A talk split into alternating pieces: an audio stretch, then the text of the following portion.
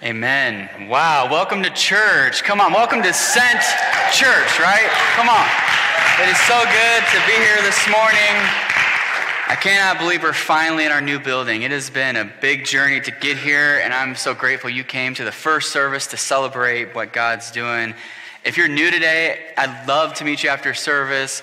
I'd love to give you a social distance hug like this, maybe pat you on the back, and we can become best friends. I hope we can do that. And uh, yeah, so if you're new, love uh, to have you fill out the Connect card as well so we can spam you all week long. I'm kidding, we're not going to do that. But uh, yeah, we're so glad you're here. We hope you feel welcomed. And also, we pray that you would meet with God today and that this would be like, like that's our prayer every Sunday. We don't want this to just be like a cool service, we want it to be an encounter. That's what we pray. That's the language we use encounter. We want to encounter God. So I pray that that would happen. As Katie was sharing about the or about the tears in the carpet, I know that's going to happen. You know, we're going to have these stairs carpeted uh, this next week, and the reason we do that is because we want to, because we want to be a church that's all about the altar, right? We want to be a church that gets at the altar, that's crying before the Lord. So we can't have wood sticky stairs, right? So, so those will be carpeted because we want to really go after the Lord. Uh, so, for those of you who don't know, my name is Daniel, and my wife's Emily. She just shared with you. And about 10 years ago, we helped uh, start the Chi Alpha Campus Ministry as freshmen at UNI. And we were crazy kids, didn't know what we were doing, but we're part of this little group of students that started this Chi Alpha. And after our sophomore year, we ended up moving up to, up to Minneapolis so I could go to Bible college. I felt called to ministry. And I remember that first semester at Bible college, I was so just kind of confused like, what does God have for my life? What's going on? I had this great community at UNI, and now I'm here with all these super Christians, and they dress better than me. I don't know what's going on. You know, Christian kids try to look really cool, you know, just stop trying so hard. But uh, so, anyways, I remember that that first semester, there was a church planting conference that happened. And, and for me, I was really loose I was very open handed with what uh, the call was on my life. I didn't know what it was. It was just, you know, pursuing God. I knew that was ministry. I just didn't know what kind of ministry. In that church planting conference, I remember God just really spoke to my heart during the chapel services. I remember I was at the altar, probably around here, in the chapel. And, and during that season, too, I should share, you know, we really missed Iowa. You know, we love Iowa. Like, I know some people don't like Iowa, don't like cornfields. I love Iowa. People are nice here. Like, Minnesota, people say they're nice. They ain't nice compared to Iowa. Come on. Iowa, nice, right? And I missed Iowa so much. And I, and I remember at the altar, I was just praying and seeking the Lord, and I felt like uh, the Holy Spirit spoke to me and said, There's a reason why you miss Iowa so much. It's because I've called you there, and specifically, I've called you to plant churches. And, I, and it was churches, plural, right? So this is just the beginning. I'm not saying I'm going to move away. We're going to raise up people to send to other communities in Iowa to plant churches. That's why we're called Sent Church, because we never want to be just about us. We want to be about the cities around us as well that don't know Jesus. I'm going to boldly say right now, God's going to help us plant other churches, right? Come on, somebody. Can we just give God praise for that? I just believe that's going to happen. This is just the first. Okay, so. Uh, for some of you who feel called to ministry, which I know there's uh, several of you, maybe God is going to ask you to plant a church. But, but anyways, uh, God was speaking to my heart about that. And I remember those church planters, they shared these statistics that just really grabbed my heart for church planting. One statistic they shared was they said in 1900, there was only there was 28 churches per every 10,000 Americans. And in 2011, it got all the way down uh, to 11 churches per every 10,000 Americans. So we wonder why the church is losing ground in our country. There's a there's a number of reasons, but I think one of them is we're not keeping up with population growth. See, the population has grown by, or it's quadrupled, and, and churches have only grown by 50%. So we're not keeping up with, with population growth. We need more churches. That's why if someone else wants to plant a church in the Cedar Valley, I say, come on, we need more churches, right? We got tons of people who don't know Jesus. Tons of different kinds of churches can reach different kinds of people. We need more churches in our community. We need more churches in Iowa. We need more churches across the United States and across the world. They shared those statistics, and I remember uh, when those church planters were, uh, there's up there uh, preaching and sharing. I was like, I could never be like those guys. I could never do something like that for God. I could never make a difference. And it's just amazing today uh, to think about how God called us about 16 months ago to plant this church, and here we are today, right? God can use weak people. I'm not very good at this. I'm not going to lie to you, right? You're probably not very good at what God's called you to do, but that's because God wants to take your weakness and turn it into his strength. He wants to take your humility and use it to change people, to change nations, right? That's the thing. I, I felt at the altar, I felt so insignificant. I was like, God, how could this happen? How could I, I be used to plant churches? And in 2015, we came back. We actually started leading uh, the Chi Alpha as the directors. And I was just a little bit confused. I knew God was asking us to do that, but I was like, God, I thought you called me to plant churches. And I, I just walked in obedience. I, I knew uh, that Chi Alpha was just an assignment. I came back in 2015. There's about maybe 15 to 20 students left in Chi Alpha, and just kind of cast a vision and said, "Hey, God wants to make disciples on the campus of UNI. Do you want to be a part of it?" I threw everybody into leadership right away. Bad idea. Don't do that. Uh, I had to put out a lot of fires, but but it's amazing over the last five years, uh, from, from and this year as well, the last six years, as we've just seen God do amazing things on the campus, and and despite all the good things that God was doing in Chi Alpha and all the people getting changed, like, it was amazing. We got to baptize 88 students in water in those five years. Like, 88 students I got to help dunk. Well, some of them I didn't get to because the smarter player took my spot. That's okay. I'm still bitter about some of them, but, but I got to help dunk a lot of students. And it was amazing what God was doing in Chi Alpha, but despite that, I still felt this call to church planting. I could not get it off my mind. My brother Derek, who's been a part of the journey with me really from the beginning, who leads worship, and he's now the Chi Alpha director, he remembers this discontentment in my spirit. I would have like, I love Chi Alpha, but I think I'm called to church planting. And I also, at the same time, what was hard is I felt called to church planting, but I also felt called to this community. I felt called to the students of Chi Alpha. So I was like, how can I be called to both of these things? And I was wrestling through that in prayer. And in June of 2019, I met with my pastor from high school, uh, or Pastor Rich Green. He pastors a church in Coralville. He is an amazing guy. He's going to preach here someday. Pastor Rich, if you watch these, which I doubt it, but if you do, you're going to preach here sometime. So, anyways, I met with him in June of 2019, and I shared my heart uh, for church planting. I shared my heart for the students. It's like, how does this all work? And he's like, man, you're supposed to plant a church in Cedar Falls. It's obvious. And I was like, in Cedar Falls? I was like, okay, I don't, there were some different things that had to come together for us to plant this church in Cedar Falls. And I remember just being really nervous, really scared like, how is this going to work? How are, we going to transition Chi Alpha into church planting? How are we going to do this? And he boldly spoke over me. He said, Daniel, this area of Iowa, which is Cedar Falls down to Iowa City, so it's this whole corridor, is the fourth least Bible minded area in the entire nation. He said, there's only 39% uh, of people who go to church in this area. He said, there needs to be more churches. So he spoke that over me, and I said, God, I'm not going to plant a church unless you really call me to this. So it can't just be Pastor Rich speaking this over me. I need to hear from you. I need to hear a word from the Lord. I told the Lord, I said, I will not plant this church unless someone comes to me who knows nothing about the situation and tells me I'm supposed to plant a church. And essentially, that happened in September of 2019. I prayed and fasted, not straight through, but for three months, I prayed and fasted off and on for this. And in September, I got a word from the Lord from somebody who knew nothing about this and said, essentially, through an image, he said, You're uh, supposed to plant a church. And then we stepped into uh, this in October of 2019. At the same time, the pastor who pastored this church uh, formally, he was out on the grass mowing the lawn, and the Holy Spirit spoke to him and said, Close the church. Okay, weird, right? Same time that I felt called to plant the church here, he felt called to close his church. You know, it was kind of, there wasn't as many people part of the church. It was kind of getting towards the end of its life. He's about to retire. He felt called to plant, or to close this church. I see this church building come up for sale in November of 2019. I see it for sale sign. And I just thought in my head, I said, wouldn't that be cool if we got that building. And I didn't think anything else about it. And then a pastor friend called me, Pastor Jason Stickles. He pastors a great church in Waterloo called Celebration Church. He called me and said, Hey, man, I heard this building's coming for sale. You need to try to get that building. So I boldly went and talked to the pastor and said, Hey, will you give it to us? That didn't work out quite, but hey, I tried. Because we had no money, right? No money no people over the age of 25. I was the oldest person in our church at that point, right? So we hadn't had a service yet. So I asked him, didn't work out, that's okay. And uh, and the building actually sold. I told this whole story in February, so I won't share the whole thing again. You can look at the service from, I think, February 7th. It was our Vision Sunday. I shared this story. But then COVID hit in March of 2020. And I'm thinking, how in the world are we going to do this? You know, again, this weakness. I just felt so weak. I'm like, I'm really not that good at getting people to come and be a part of something before it actually exists. There's some people who are gifted with that. I'm not. Like, I'm like, yeah, do your thing, man. If you don't want to be part of it, that's fine. I'm just not that good at inspiring a group of people to say, hey, be part of this new thing that doesn't exist yet. And I was like, God, how am I going to do this during COVID? We, it's a financial recession people are scared to go in public. How in the world are we going to do this? And, and there's no space to meet. I met with the Waterloo schools to meet there, and it didn't work out there. We actually finally got an email that we might be able to meet there this fall. So I'm just, I did get an email this last week after a year. That's okay. But uh, so, anyways, that didn't work out. I said, where are we going to meet? God brought the Hilton into our lives at just the right time. And I think it was May of 2020.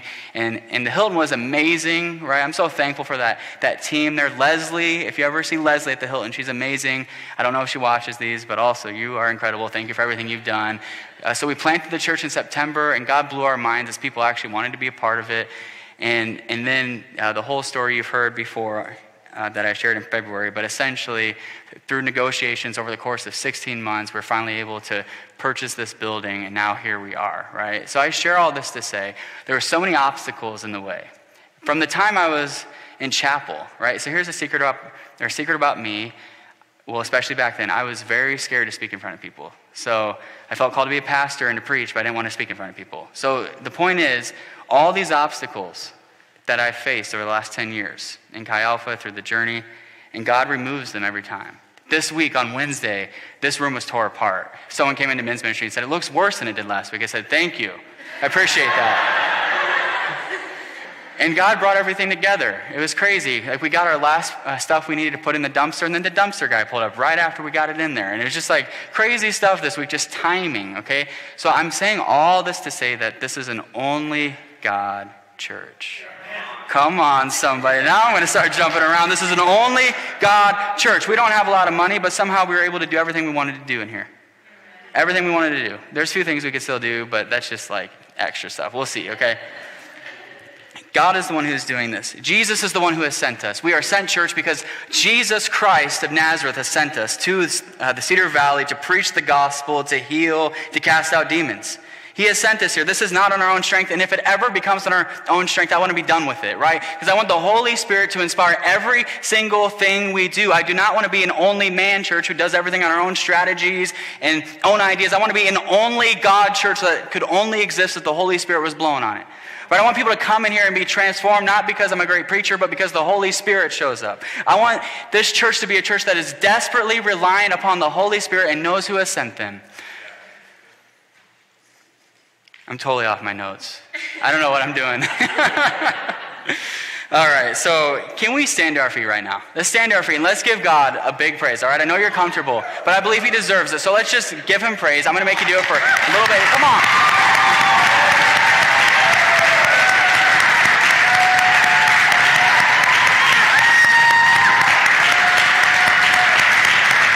Somebody. All right, you can sit down. You can sit down.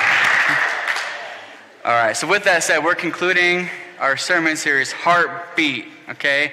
As we were moving into this building, I felt like it was so important for us to go back to why we were planted, which is to reach people with the gospel of Jesus Christ.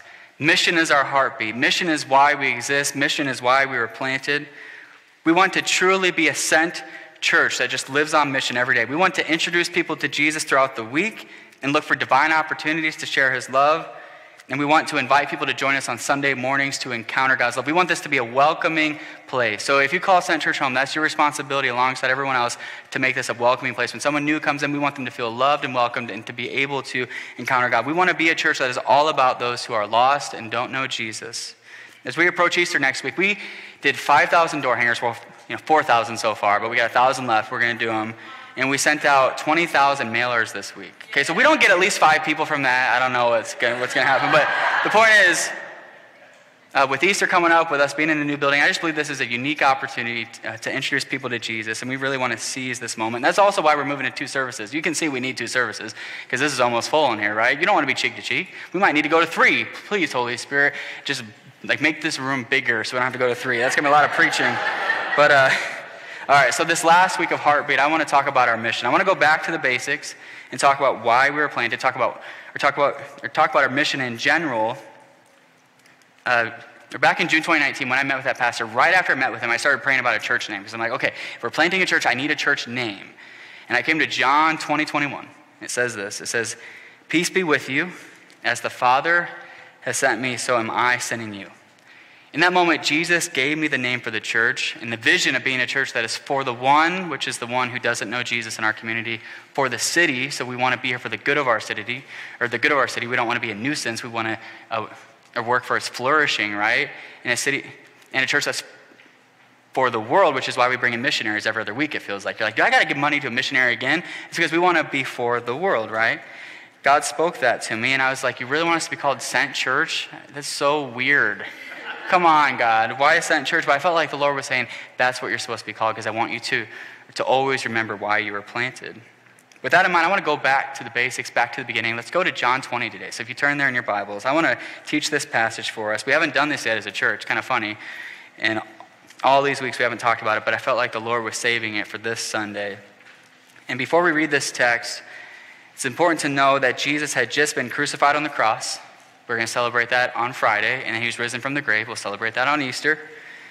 He appeared to his disciples, and, and they could hardly believe what they were seeing. The man who they followed for three years, who was killed brutally on a cross, and had been in the grave for three days with no breath in his lungs, had come up out of the grave. And they're like, What in the world does this mean? What do we do now? Okay, so that's what they're asking. And then Jesus says this in verse 19 of John 20. What says this? It says, On the evening of that day, the first day of the week, the doors being locked where the disciples were for fear of the Jews, Jesus came and stood among them and said to them, Peace be with you. And when he had said this, he showed them his hands and his sides. Then the, then the disciples were glad when they had saw the Lord. And Jesus said to them again, Peace be with you. As the Father has sent me, even so I am sending you. And when he had said this, he breathed on them and said to them, Receive the Holy Spirit. If you forgive the sins of any, they are forgiven them. If you withhold forgiveness from any, it's withheld. All right, let's pray. So, Jesus, we thank you for your word this morning. God, I pray that this word would come to life. God, I pray that you would speak through us. Holy Spirit, we see here in this passage that Jesus has breathed on us, He has given us the Holy Spirit. So, speak to us, Holy Spirit. Be in this room today and illuminate these scriptures to us. God, change our hearts today. We love you, Holy Spirit. We love you, Jesus. We love you, Father. We pray all this in Jesus' name. Amen. All right, so Jesus comes and he proclaims peace over them, which I love that about Jesus. He says that all the time peace be with you. He says it all throughout, specifically the Gospel of John, but he says, peace be with you. So this morning, if that's all you need, peace be with you in Jesus' name. Right? He wants to give you peace. Jesus is all about giving us peace and grace and joy. We're going to kind of talk about that on Easter in the following weeks. Excited for that. But he says, Peace be with you. He says, Replace your sorrow and your turmoil uh, with peace. It's been a hard few days. You cut off an ear, Peter. Now the ear's back on. It's been a crazy few days. You've been hiding out in an upper room like a bunch of scared boys. Peace be with you. I've defeated death. And, and then Jesus tells them what's next for them. He tells them, just as he had come to earth to make salvation available through his death and resurrection. He is now sending them out into the world to proclaim the gospel, to proclaim the message of salvation and forgiveness. And not only that, but the Holy Spirit is going to be with them to enable them to do this. And through their ministry, many people will be restored to God. Matthew 28 gives us the same story with a little bit different language. It kind of gives us more details about what Jesus had said.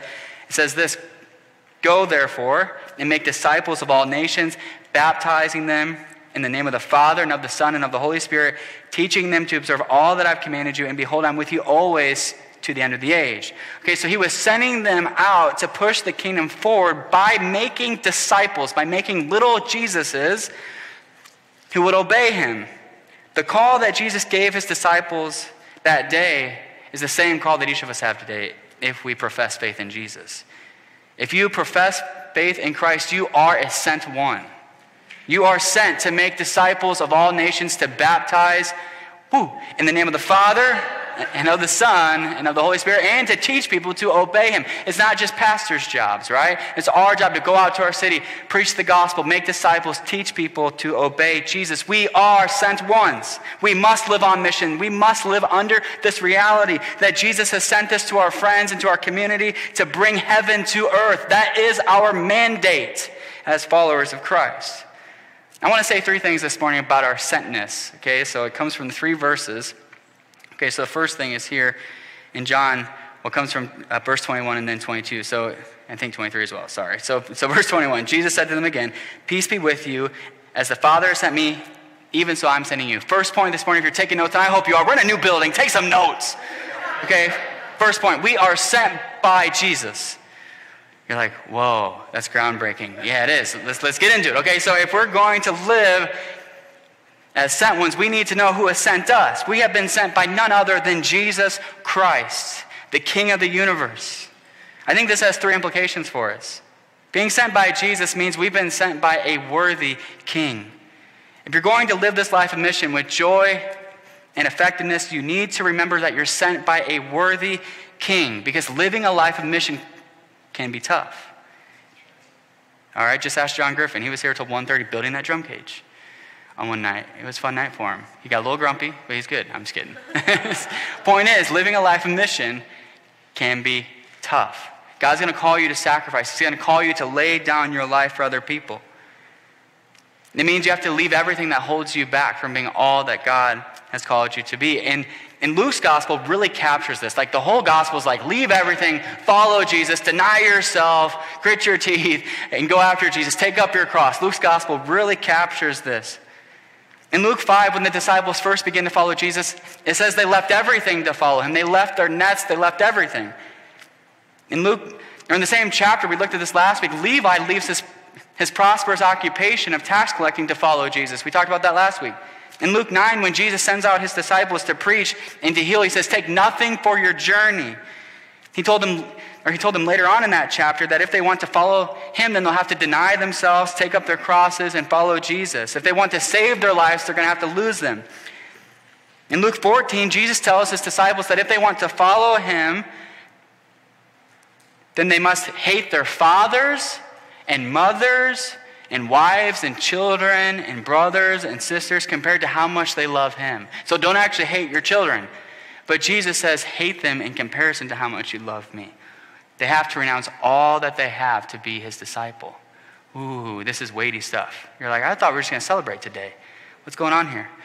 To be, or to be uh, disciples of Jesus, we must follow the same call. We must deny ourselves take up our crosses and follow him. We must renounce all that we have. We must love him so much that it, that it looks like we hate everything else in comparison to how much we love him.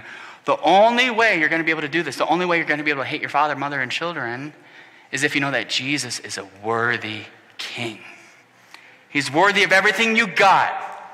Come on. He's worthy of every single thing you have. He is worthy. He's compassionate. He's merciful, he's abounding in steadfast love and faithfulness. He is slow to anger. He is wholly just and righteous. And at the same time, he's completely loving and full of mercy. Ooh, this Jesus. Can we talk about Jesus right now? Come on, Jesus. When he walked this earth, he was so strong and masculine that strong men dropped their necks. But at the same time, he was so tender and loving and kind that in a culture where women felt mistreated, where they uh, were really pushed down. They felt comfortable with him. Women followed Jesus. A lot of women followed him. Children felt comfortable to come sit on his lap. And he was like a religious teacher, right? Someone with authority. They felt comfortable to come sit on his lap. This Jesus is unlike anything we can even understand. So strong, but so tender. He is worthy of everything we have. He is worthy of renouncing it all for him.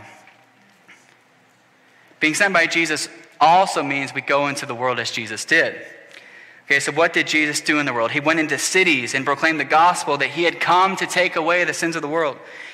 He announced the arrival of a new kingdom, not a political kingdom, not a new a set of rules, but a proclamation that he is Lord. We need to proclaim this in our community that Jesus is king, that he is Lord, and he has given his life so that we might be saved. He also healed sick people, he casted out demons. No matter where he went, he brought, he brought restoration with him. He pushed back darkness, and we need to push back darkness as well. And not only that, but he spent most of his time investing his life into 12 men. And in the same way, we need to pour our lives into other people, raising them up for kingdom work. Being sent by Jesus means one more thing it means that he is preparing the way for us in our kingdom efforts. He's going before us, he's preparing the way. We don't have to do it on our own strength. He's preparing hearts. He loves people more than you do. He loves the people you're trying to reach with the gospel more than you do. Do you believe that? He went before you yesterday on the outreach day when you uh, brought out those door hangers. He goes before us. He wants us to lead people to Him. It's not on us to do it on our own strength. We're simply partnering with the King in His mission. I believe this is incredibly liberating to know that Jesus has sent us, that He has ordained our mission. It's not something we came up with. Sent Church is not our idea, it's not on us, it's on Jesus. It's not on you or me to build this church. We're simply messengers of a great and mighty King who's stronger than us, and we can trust that He will work on hearts. He will pave the way for revival in the Cedar Valley. Hmm, revival. I could talk about that. All right, 2 Corinthians chapter 5, verse 20 says this, therefore, we are ambassadors for Christ. That's what Chi Alpha means. If you've been wondering, what the heck does Chi Alpha mean? It means Christ ambassadors. Okay, we are ambassadors for Christ, God making his appeal through us. We implore you on behalf of Christ, be reconciled to God. An ambassador is someone who simply carries a message for someone who's stronger than them. So, like, ambassador to the United Nations carries a message from the president, right? It's this idea that, that you're not the one who's in charge, you're carrying the message of another. That's what we're doing for Jesus. We are carrying his message throughout the earth. We aren't Christ. We can't control people. We can't change hearts, but we can proclaim the message. We can love people. We can give people opportunity for healing. We need to know this as we move forward with this church plant, as we build out that direction in a couple of years in Jesus' name, as we build out a parking lot over there because we need more room. We need to know that Christ is the one who's building this church. It's not on us. We need to work hard, we need to pray hard, but at the end of the day, we need to rest easy at night, knowing that Jesus is working on our hearts all across our city. Verse 22 says this It says, And when he had said this, he breathed on them and said to them, Receive the Spirit receive the Holy Spirit. The second point this morning is we are sent in the power of the Holy Spirit. It's not a coincidence that just after Jesus tells them that they're sent out into the world, that he gives them the Holy Spirit. He knew that these guys were hopeless without the Spirit of God. He knew if it's relying upon them, this kingdom ain't going forward. It's about to die. Right? They need the Holy Spirit. And the same applies to us. We think we can do it on our own, but we can't. We need the Spirit of God to have an authentic move happen in our city.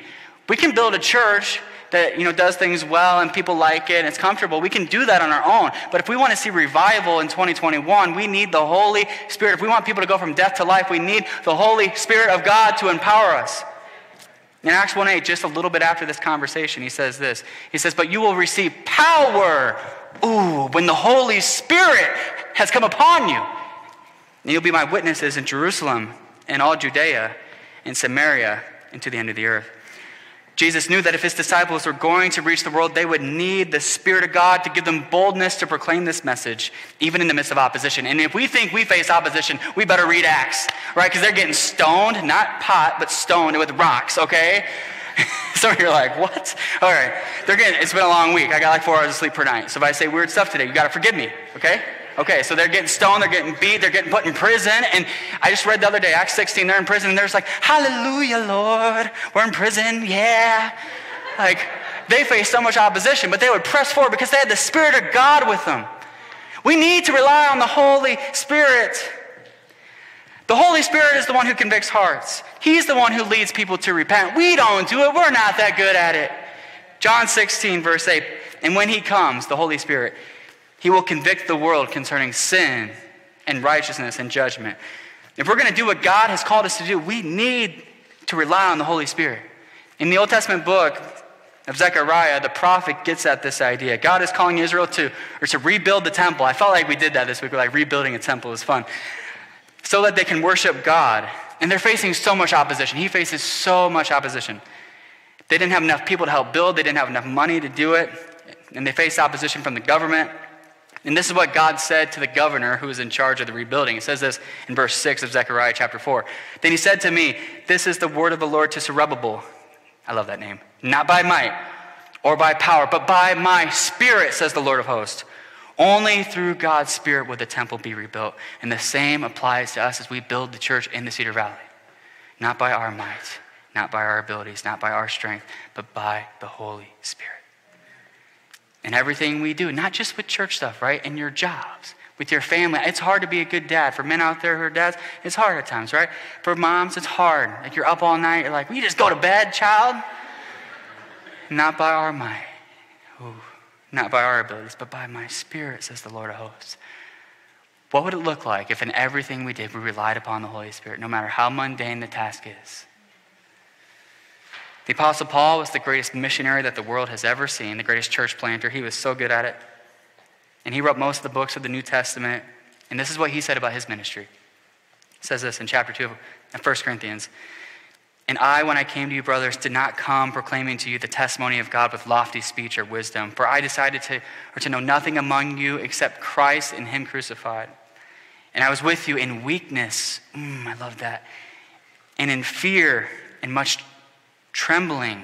In my speech my message were not implausible words of wisdom, but in a demonstration of the Spirit and of power. I want power, God. Come on, help us. So that your faith might not rest in the wisdom of men, but in the power of God.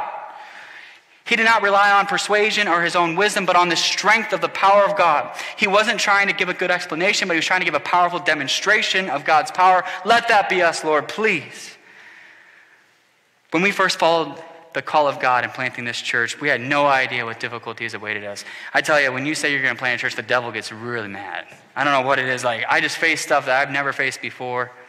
We faced difficulties with people thinking we were crazy for doing it, relational strife. I got mono like two days after we said we are going to plant the church. And I'm not trying to say every, like, the devil's behind every bush, okay? But I've never got mono before. And I get mono. I'm like, I didn't even kiss anybody besides my wife. Okay, I don't know what's going on. And I was out of it for like a month, just out of it.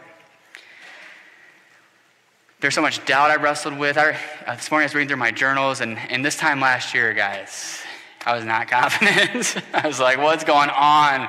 There's a pandemic hitting our world. I was just like, God, what are we doing? And all the church planting books I read, they never told me how to plant a church in the middle of a pandemic and economic recession. They had all these good ideas, but I'm like, it doesn't apply, okay? We can't do that. We can't do bouncy houses out in the parking lot. it's been a lot harder to gather people. Like fundraising, I tell you guys, fundraising was so hard last summer for our portable startup. It was a lot easier this time. God really came through, but it was hard. People weren't looking to give out money when they're like, I don't know if I'm going to keep my job, right? It was such a struggle.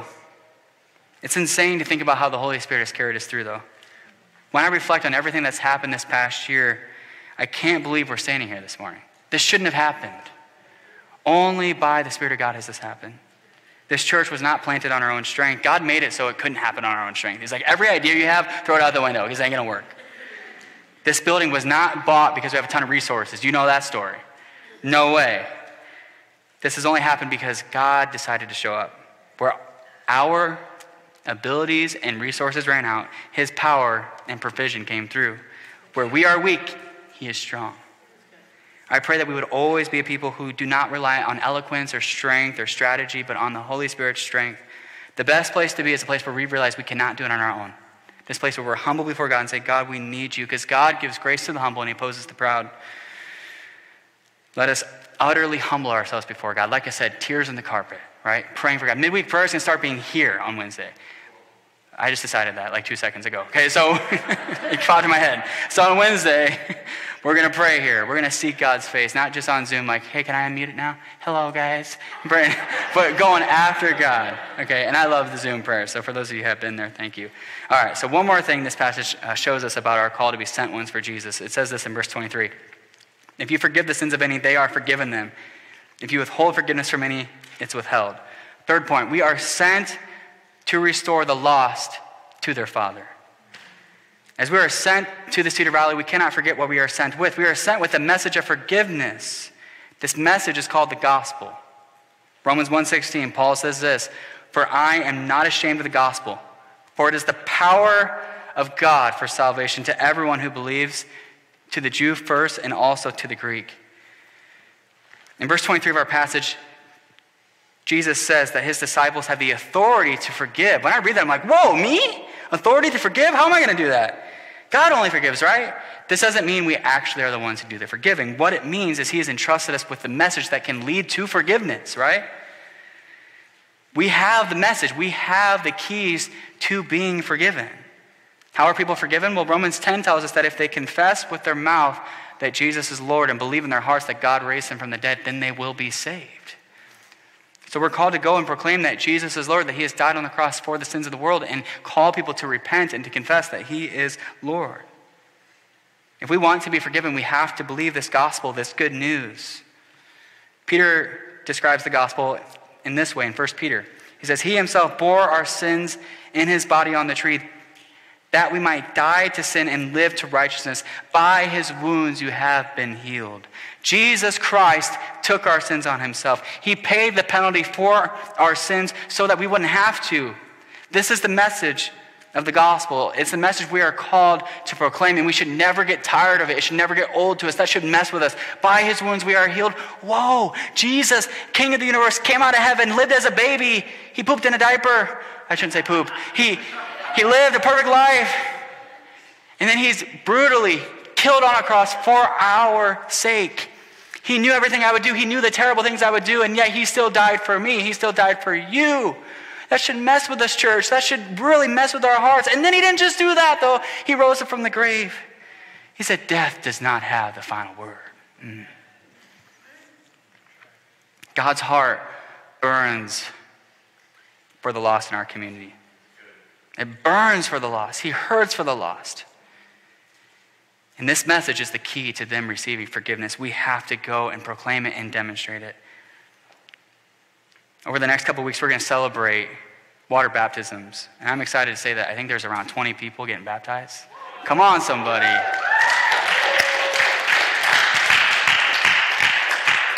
I cannot wait to celebrate those decisions. We're going to have like five baptisms per service. When people get baptized in water, it's our declaration to the world that our old life is dead and gone and we are raised to life with Christ. That's what we're going to be declaring, those who get baptized, that you are raised to life with Christ. Baptism in the first century was a big deal because when you got baptized, you were telling a hostile government, a hostile people that you are with Jesus. You're not holding back, you're going public with your faith. So that's what you're doing over the next few weeks for those of you who are getting baptized. You are going public and saying, I'm with Christ. You're putting a target on your back saying, I am with him. Especially in the first century, that's what it would have been like. It's a big deal going public with our faith. So if you haven't been baptized and you know Jesus, get baptized. So you can still sign up, right? Let's go public with our faith. This is why we exist, though. As, as we baptize those 20 people, let it stir our hearts and say, This is why we exist. This is what it's all about. To see people raised to life. We exist to help our friends become fully devoted followers of Jesus. That is what we are about. All right, the main idea this morning is this our heartbeat must always be to remember that we are sent by Jesus in the power of the Holy Spirit to restore lost sons and daughters to their Father. If you remember that, then I think you'll be okay. All right, we are sent by Jesus in the power of the Spirit to restore people to their Heavenly Father. I believe there might be three different groups of people in this room this morning. You know, some of you came in and, and you have a relationship with Jesus already, and you are his disciple. You love Jesus so much. When I meet with you or talk to you, I'm like, dang, this person loves the Lord. And you've been living as a saint. When you're one of those people who just you share the gospel but if you're honest, you're a little tired. You're a little discouraged. Maybe you worked at the building all week and you're like, I am so tired, right? Or maybe this pandemic has just done a number on you. You're struggling with fear. You're struggling with all the, the stuff going on and you're just wore out. Or maybe you've been praying for your friends to know Jesus and it just seems like nothing is happening in their hearts. I believe Jesus just wants to encourage you this morning. He wants to encourage you to stay the course. Keep being faithful. It's not your job to change hearts, it's only your job to be an ambassador. That's your job. Love Jesus, love people, be an ambassador. He wants to encourage your heart this morning. Spend time with Him every day. Abide with Him and let Him work through you. It's not on you. You're not that powerful. You're not that powerful. It's not on you. Stop carrying that burden just feel right now, I feel like the Holy Spirit saying there's people carrying burdens this morning, these burdens of evangelism, even. It's like a big, heavy yoke on your back. No, no, no. Let Jesus carry that burden. Be free and just share the love of Jesus with everyone who He gives you opportunity to share with. Just share it and let God work on hearts. Holy Spirit, I'm just going to ask the Holy Spirit right now, God, I just pray that you bring freedom in this place from the burdens, God, these yokes that get put on us as followers of Jesus. God, help us just to be ambassadors. Help us to walk with joy. Help us to be like the Apostle Paul who gets stoned and he gets up with joy on his face, goes back into the city, starts preaching again. God, help us have this joy in our hearts. Oh, yes, Jesus.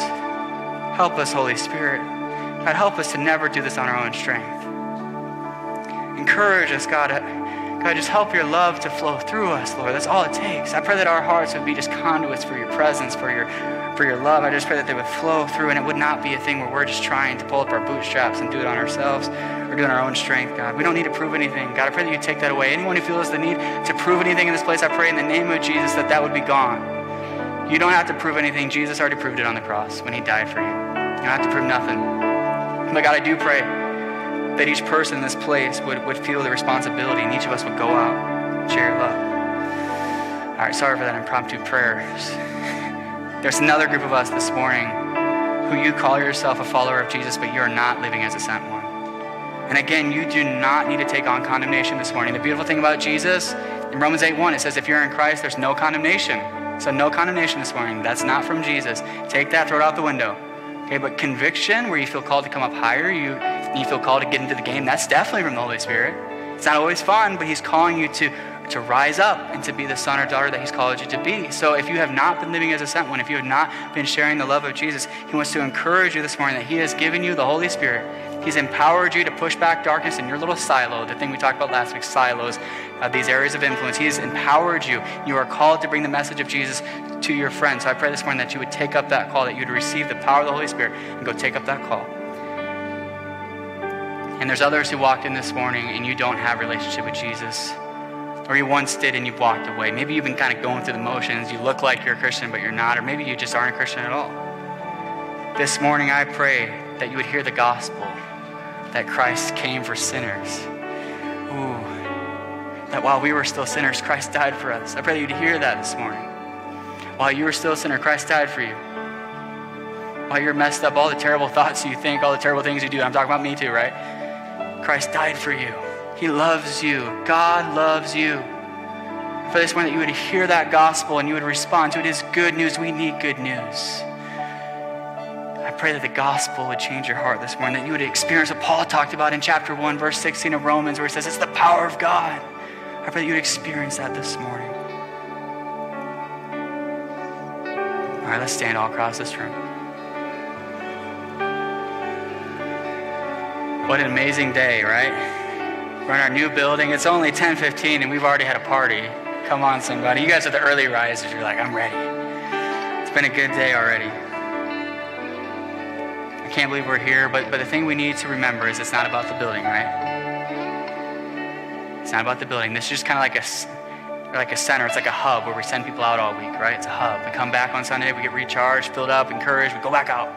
It's a hub. It's not about the building, it's about being sent. We are on a mission to reach the 61,000 people who do not belong to a church. We're on a mission to reach the 61,000 in of Raleigh who need Jesus. We are on mission. We are sent ones. So this morning, this is my prayer for you. If you know Jesus, I pray that you would lay it all down. Anything you've been holding on to and saying, I want to keep that, that Jesus is saying you need to let go, lay it down. And say, Jesus, here I am, send me. So bow your heads close your eyes. I want to give you a chance to respond to that. So we're going to do this a little bit different today. We're going to respond to that first. Okay, so if you're a follower of Jesus here and you just feel that God is calling you to lay it all down for Him, I want you to slip up your hand right now all across this room. See those hands. I just want to pray a prayer that God would empower us with His Spirit. He would help us to do this. All right, so let's pray. Jesus, I pray that you would empower us all across this room to carry your message of salvation to this community and to other communities. Holy Spirit, we need you. This is not on us, it's on you. We need you to empower us. Help us to be sent ones. In Jesus' name. All right, I have one more way to respond.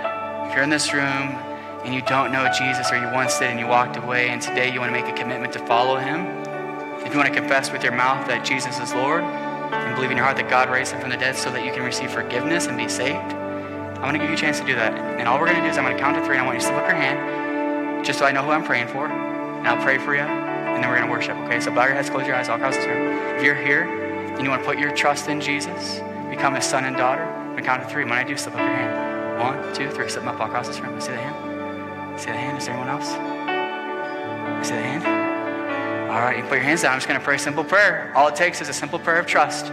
You pray in your heart and just say, Jesus, I need you. That's all you got to say. All right, so Jesus, this morning we come to you and we thank you for this holy moment. I feel like we're standing on holy ground, God. And God, I pray that these first few people in this building who, have, who are putting their faith in you, God, I pray that, uh, that you would just forgive them right now, Jesus. That you give them a fresh start, Lord, that, that the old life would be dead and gone and that they would step into a new future. Christ, we thank you that, that you made this possible through your death and resurrection. In Jesus' name we pray. Amen. All right, let's worship one more time.